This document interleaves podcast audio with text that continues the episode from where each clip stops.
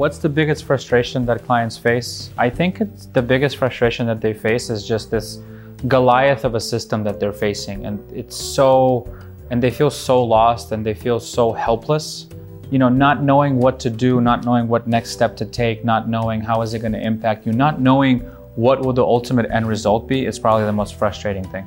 You know, people have lives, and by going to jail, it just means that they have to lose their job, they might no longer go to school you know they get kicked out of school.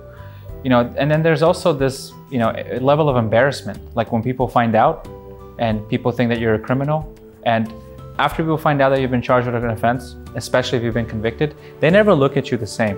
You know what i mean? Like if you went through a trial or you went through a system or you went through a court case and that whole experience can completely change you. And then when you're out and you're back in normal society that somehow always plays a role, right? It's up to you to decide how you're going to use that. But what if it changed you so much you're not the same person and now you know no other ways to behave, right? And your community has like shunned away from you because they think you're a criminal. That's frustrating.